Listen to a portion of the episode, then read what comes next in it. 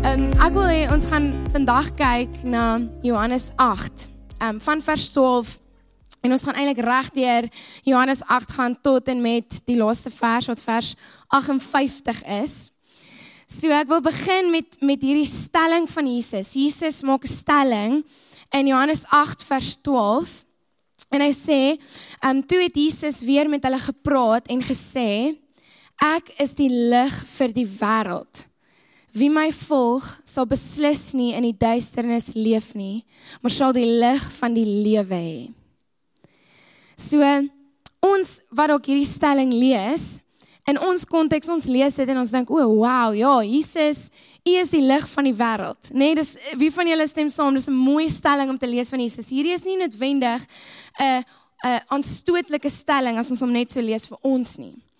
Maar ons gaan 'n bietjie in die konteks ingaan van wanneer Jesus hierdie sê en aan wie hy dit sê en dan die hele gesprek na hierdie stelling om te sien hoe aanstootlik Johannes 8 eintlik was vir die mense wat hierdie vir die eerste keer gehoor het, die Israeliete, die Fariseërs, die skrifgeleerdes. En ehm um, ek dink soos wat vir my so mooi is die losstryk wat almal heeltyd sê, is dat wanneer ons hierdeur lees vandag, ek wil nie ons moet dink aan aan hulle nie, maar na ons eie harte kyk. En die Here vertrou om in ons eie harte vandag te werk en en die innerlike fariseer aan te spreek in ons eie harte. Ehm um, so soos wat ons na hierdie gaan kyk. So wie van julle weet voor Johannes 8 is daar Johannes 7. En en hier gebeur 'n interessante fees in Johannes 7. Okay, so laasweek, die van julle wat hier was, wat kan onthou, almal het gepreek uit Johannes 6 uit, waar Jesus die stelling gemaak het, as jy wil deel hê aan my, moet jy my liggaam eet en jy moet my bloed drink. Baie offensive was om dit ook so te sê. En dan kom Johannes 7 en dit is vir my so interessante um eintlik hoofstuk want daar is 'n fees wat plaasvind in Jerusalem. En die disippels is soos, okay, ons gaan na hierdie fees toe gaan. Jesus kom mee saam. En Jesus sê vir hulle, nee julle, dis nog nie my tyd nie. Ek gaan nie saamkom nie. Maar net in die vers daarna, dis in vers 10, dan sê dit Jesus het ook soontoe gegaan. so hy sê, hy sê vir sy disippels, "Hey boys, ek gaan nie saam nie." En dan die vers daarna dan gaan hy ook. En dit sê nie in die publiek nie, maar in privaat. En ek dink soms ons lees die woord van God en ons ons lees maar net oor dit. En en ek persoonlik glo dat elke vers, elke stelling, elke liewe ding wat Jesus gedoen en gesê het, is 'n uitnodiging om te vra hoekom. Wys my wie u is in hierdie. Um wat het aangegaan in Jesus se hart dat hy vir hulle een ding sê maar dan eintlik daag hy op by die fees. Soos was daar ook 'n gesprek tussen hom en die Vader tussenin wat die Vader eintlik vir hom gesê het nee Jesus jy moet gaan of wou eintlik met hulle speel en hy wou eintlik vir hulle verras en sê hier is ek tog julle julle nie gedink ek kom nie. Jy weet ek weet nie ek weet nie noodwendig nie en mens wil nie in die skrif inlees nie maar ek glo regtig dat God het vir ons nie verniet gesê ons moet soos kinders wees nie. Want ek dink daar's daar's een van 'n kind se gunsteling vra is hoekom?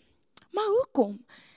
En ek dink net dat ons is soms so familier en as jy in die eerste diens was James het hieroor gepreek, ons is soms so bekend met die storie dat ons mis eintlik soveel detail wat vir ons openbaar wie Jesus is. OK, so daar's hierdie fees en hierdie fees het die naam en gewoon ek's gewoond aan Engels, maar dit was vir my 'n bietjie interessante Afrikaanse naam, maar dit het die naam die Hittefees. Okay. Rikus het gesê dis dis die fees wat plaasvind net vir die KAKNK in Oudtshoorn. so, ehm um, dit was 'n Hittefees in Engels was dit the Feast of Tabernacles or the Feast of Booths. En wat hulle bossies gedoen het, dit was 'n 7 dag fees en hulle sou in tydelike skuilings bly. So die Israeliete, so uit hulle huis uit gaan soos 'n week lank kamp sessie, okay? Hulle sou skuilings bou om te onthou hoe God in die in die wildernis vir die Israeliete deurgebring het en hoe hulle in tydelike wonings gebly het in daai tyd, okay? En ehm um, op die volgende slide, ek wou maar net vir ons gelees het van die Here het vir hulle hierdie fees gegee om te vier. So dis Levitikus 23. Ehm um, en dit sê die Here het vir Moses gesê, sê vir die Israeliete van die 15de van die 7de maand af, moet julle 7 dae lank die hittefees vier tot eer van die Here. Op die eerste dag van die fees moet julle 'n gewyde byeenkoms hou. Niemand mag dan werk nie. 7 dae lank moet julle offers aan die Here bring. Op die 8ste dag moet julle weer 'n gewyde byeenkoms hou en offers aan die Here bring. Dit moet 'n besondere feesdag wees. Niemand mag dan werk nie. Julle moet hierdie fees van die Here elke jaar 7 dae lank vier. Dit moet 'n vaste instelling wees vir julle nageslag. Julle moet dit in die 7de maand vier, 7 dae lank moet julle in hitte woon. Alle gebore Israeliete moet dan in hitte woon. Die doel daarmee is dat julle nageslag moet weet dat ek die Israeliete in hitte laat woon het toe ek hulle uit Egipte laat trek het. Ek is die Here, julle God. So so die Here dink gous aan my aan. Die Here gee vir hulle partytjie tye. okay. Hy hy weet dat ons harte as mense is gemaak vir vreugde en vir feesviering en om te kan onthou wie hy is. So die wêreld het baie partytjies al verdraai, maar eintlik in die Bybel, ons God is 'n God van partytjie, maar 'n righteous partytjie. So hy het vir hulle gesê elke jaar lank moet of elke jaar moet julle hierdie fees vier om te onthou dat ek is die Here julle God wat julle uit die wildernis uitgebring het. So soos wat ek hieroor gaan lees het oor die oor die fees van Tabernakels of die Hittefees, um, was dit vir my so interessant om te kyk van die instellings wat hulle sou doen tydens hierdie fees. So hulle het natuurlik baie diere ehm um, geoffer. Dit was 'n groot tyd van offering gewees as danksegging. Hulle sou um, baie lank dans en hulle sou sing om te vier dit wat God gedoen het en wie hy is.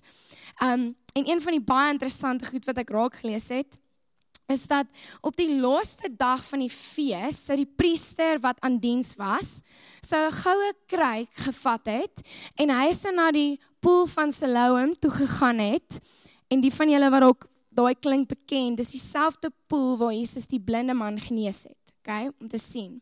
So hulle die die priester sou na daardie poel toe gegaan het. Hy sou water in die kruik sit en hy sou teruggaan na die tempel toe en hy sou dan die water in 'n in 'n bak langs die altaar in uitstort. Okay?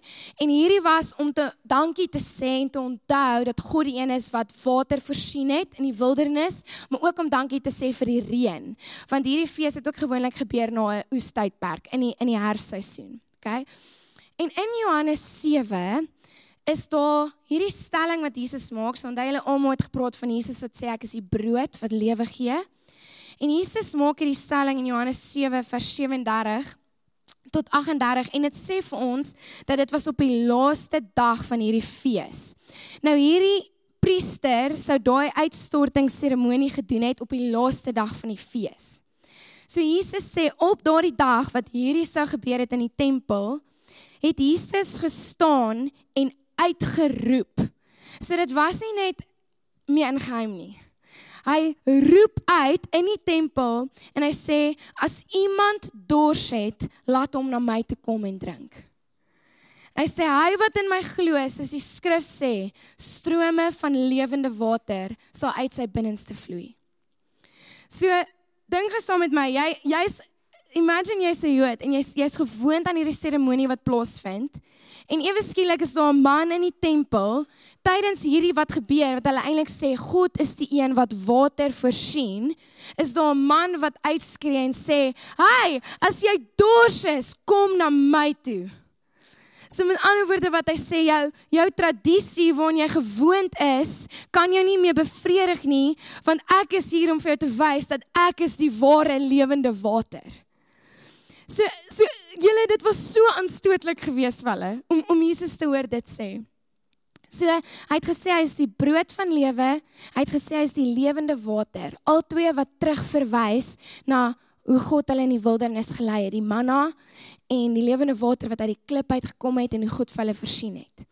So nou kom ons by Johannes 8 en hierdie wat hy sê gebeur net na hierdie fees. Okay, so nog 'n instelling wat hulle by hierdie fees sou doen ehm um, is hulle sou in die begin van die fees in die nagte sou hulle fakkels verlig wat in die ehm um, die Engels praat van the treasury. So dit was 'n kamer in die tempel wat ook bekend was as die vroue terrein, so die women's court. Ehm um, en dit was waar die offergawe kus was. Hulle sou in hierdie area van die tempel fakkels verlig het wat dan die hele nag lank die tempel ehm um, verlig het. En dit was om te onthou die vier kolom in die wildernis en hoe God vir hulle lig was, so hy vir hulle voorsien het. So dit sou in die begin van die fees wees. So hulle sou reg hierdie aand, dit sê hulle sou reg hierdie aand dans met hierdie ligte in die tempel om te onthou dat God is hulle lig. En ewe skielik na hierdie fees 10 10 aan die einde van die fees waar dit donker was in in Johannes 8 vers 20 sê dit vir ons dat Jesus sê hierdie woorde in daai selfde women's court naby die offergawe kus in dieselfde plek waar hulle die fakkels sou aansteek sê hy ek is die lig van die wêreld. En wie my volg sal nooit in die duisternis wees nie. So wat hy eintlik vir hulle sê is so net op die op die volgende een lig was 'n bekende tema vir Jode gewees. So hulle sou hulle sou aan as hulle aan lig dink ook tydens hierdie fees, so hulle onthou God het lig geskep in Genesis 1. Hulle sou terugdink aan die brandende bos. Hulle sou dink aan die vuur kolom in die wildernis um, van hoe God hulle in die nag gelei het. Hulle sou dink aan die vuur op die berg van Sinai En hierdie was vir my ook baie interessant. Hulle het na die Torah, um, so met ander woorde die die skrif wat hulle gehad het, die profete, alles van dit, die tempel en 'n arm verwys as die lig van die wêreld. Ehm um, so lig vir hulle was 'n teken van God se teenwoordigheid, openbaring en heiligheid. So hulle in hulle koppe het gehad dat dat die woord, die woord wat hulle gehad het, was die die lig, die openbarende lig. En hier kom Jesus en hy sê vir hulle in hierdie selfde area waar hulle hierdie fakkels verlig het om te sê hierdie alles is ons lig, sê Jesus mens vir hulle ek is die lig van die wêreld. Hy sê as jy my volg, gaan jy nooit in duisternis wees nie. Hulle sou dadelik weet dat daai is 'n stelling wat verwys na sy goddelikheid. Omdat lig vir hulle so 'n bekende tema was.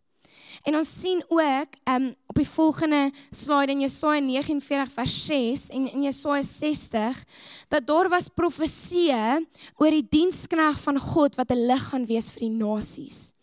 So Jesaja 49 sê hy het gesê dit is nie genoeg dat jy vir my 'n dienskneg is om die stamme van Jakob op te rig nie, om die wat bewaar gebly het van Israel te laat terugkeer nie. Ek gee jou as 'n lig vir nasies sodat my heil sal strek tot aan die uiteindes van die aarde.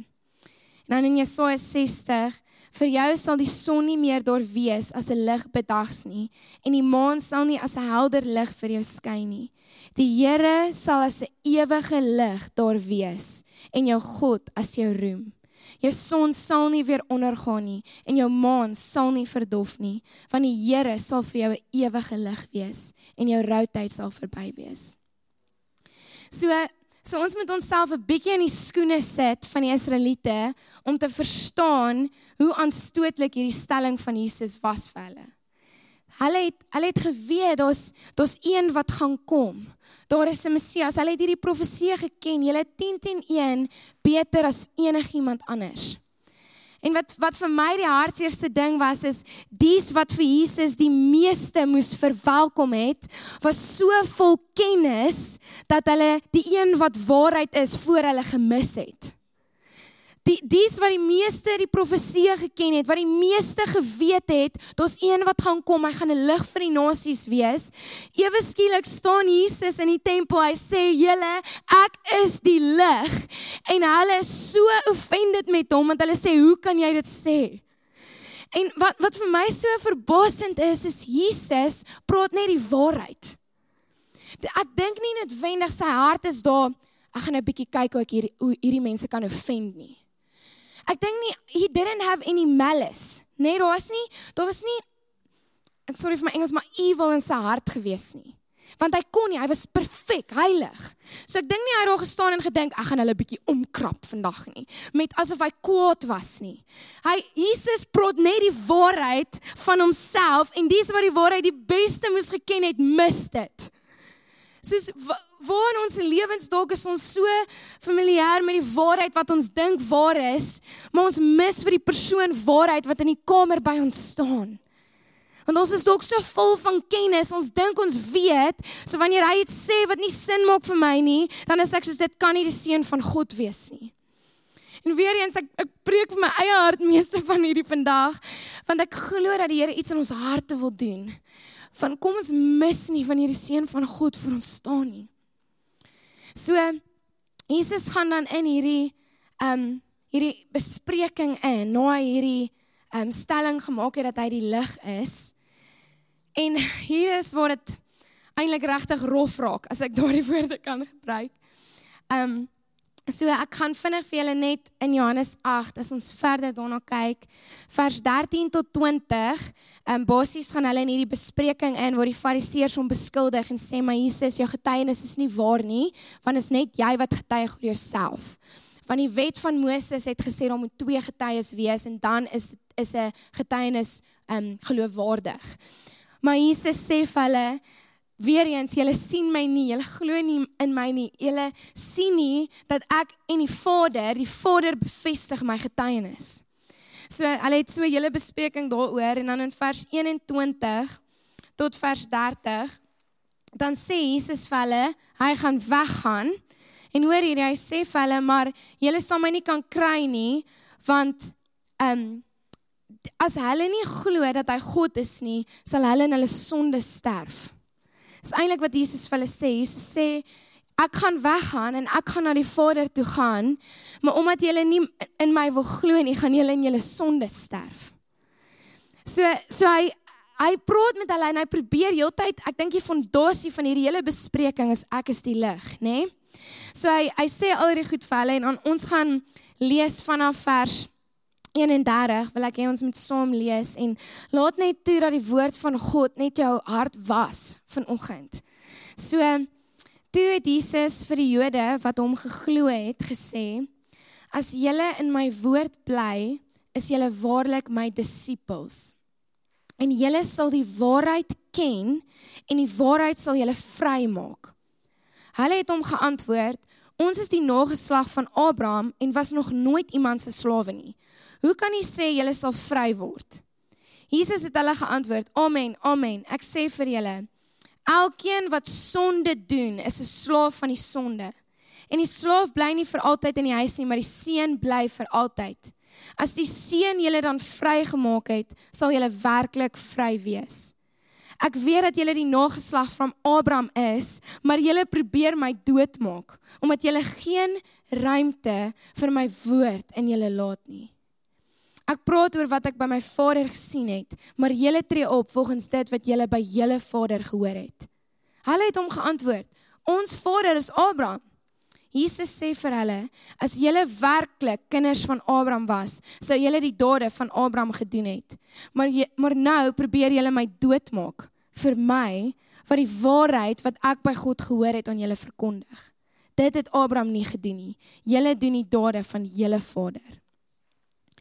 So wat vir my so interessant is hierso is hulle dit voel amper vir my of hulle 'n bietjie mis waar Jesus praat. Jesus net voor dit sê julle gaan in julle sonde sterf as julle nie my woorde in julle inlaat nie.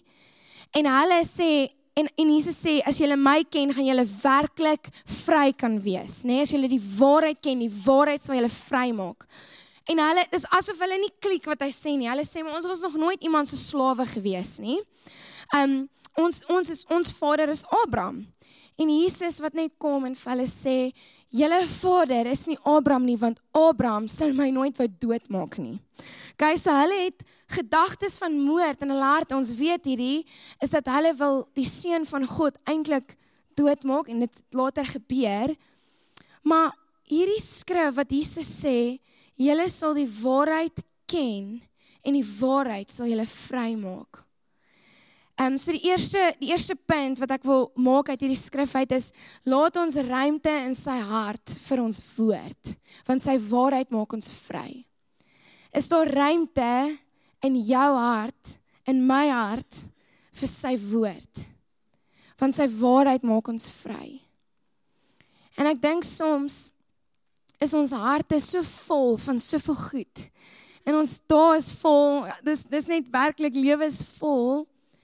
Maar hoor jy nog wanneer hy met jou praat? Is jy nog sensitief vir sy waarheid? Groei jy in waarheid? Ek glo dat as Christene, dis nie op een slag nou het ons alles, nou weet ons alles nie. Ek glo en ek bid en ek hoop dat ek sal aanhou vir die res van my lewe groei in die kennis en die waarheid en die openbaring van wie Jesus is. Want elke keer wanneer ek iets van hom sien, elke keer wanneer ek weer iets nuuts sien, is dit asof my hart vryer en vryer en vryer word soos ek groei in die kennis van die Seun. Maar as my hart, as daar nie spasie is, as daar nie ruimte is vir wat nie vir my sin maak nie of wat anders lyk as wat ek dink of ek selfs ek mis eintlik wat hy probeer sê want ek het vooropgestelde idees, gaan ek die waarheid mis en ek gaan aanhou in ekskuus uh, my Engels weer maar in bondage lewe, nê? Nee? So so die eerste punt en en soos wat ek hier hierdie gaan, laat net toe dat die Heilige Gees jou hart net kom oopmaak. Laat dit dat die Heilige Gees net aan jou kom openbaar waar daar ook enige plek is waar jy nie meer ruimte laat vir sy woord nie. Dalk is dit 'n spesifieke area wat jy voel jy wil nie hy moet daaraan raak nie. Dis asof jy net voel nee, hy moet hy moet eerder nie daaraan vat nie. Is ons harte oop vir sy woord?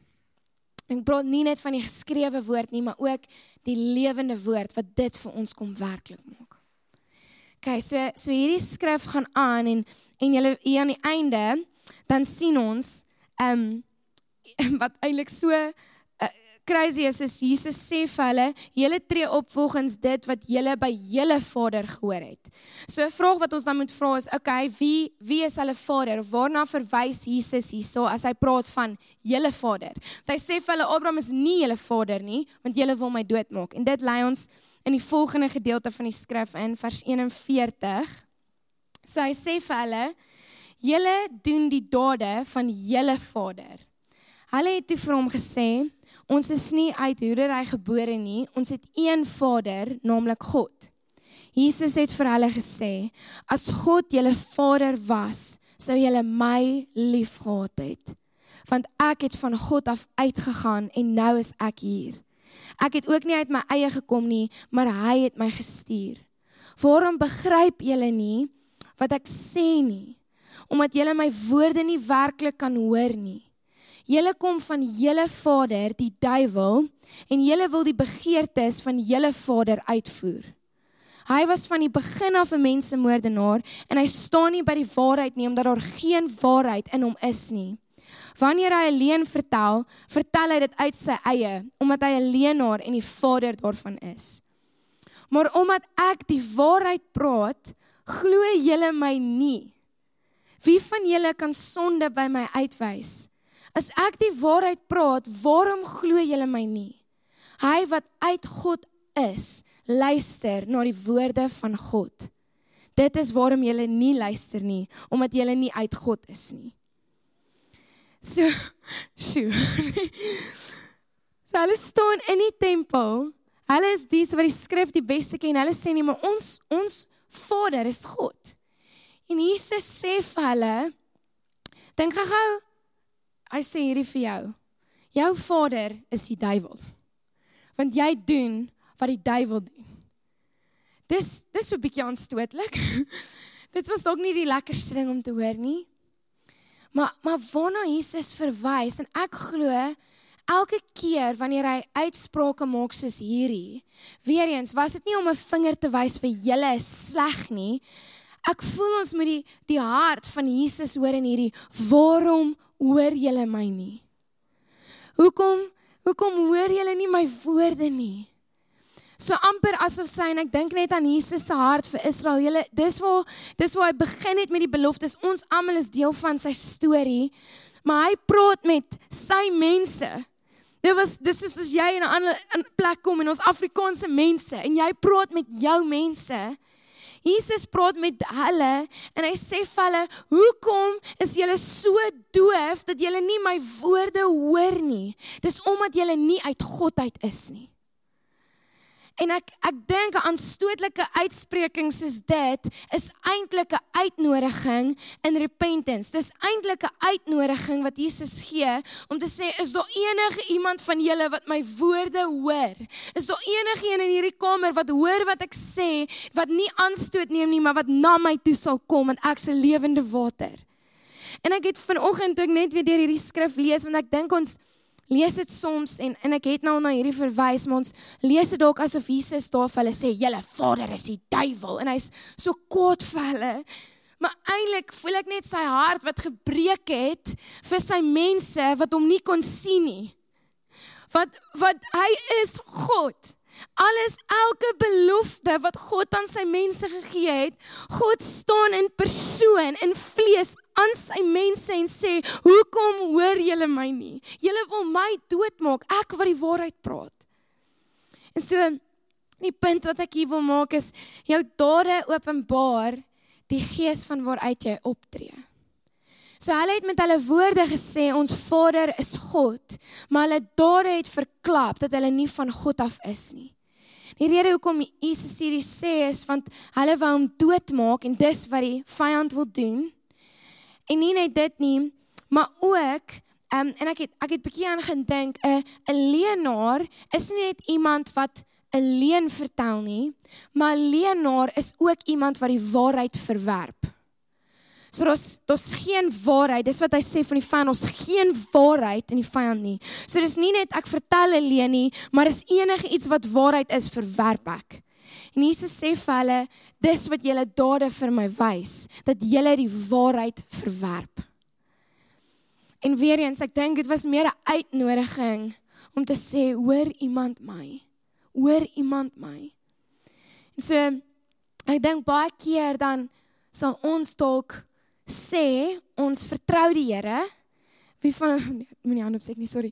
Maar ons sal baie keer ons sal baie keer sê ek vertrou die Here. Ek vertrou die Here met alles.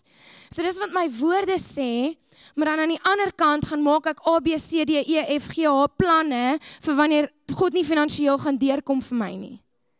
So my my woorde sê een ding, ek vertrou die Here, maar my dade wys dat wat ek sê nie eintlik waar is nie dat ek dit nie regtig glo nie.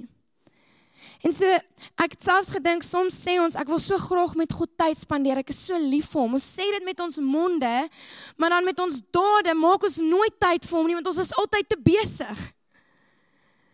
En dan dink ek, Jesus, soos help jou mense, help ons. Help ons. Ek wil eerder stil bly voordat ek goed sê. En ek wil eerder dalk 'n bietjie gaan kyk na wat my dade wys van dit verklap wat eintlik in my hart aangaan. Die gees van waaruit ek operate. So ek sê hierdie met soveel liefde vir vir ons vandag.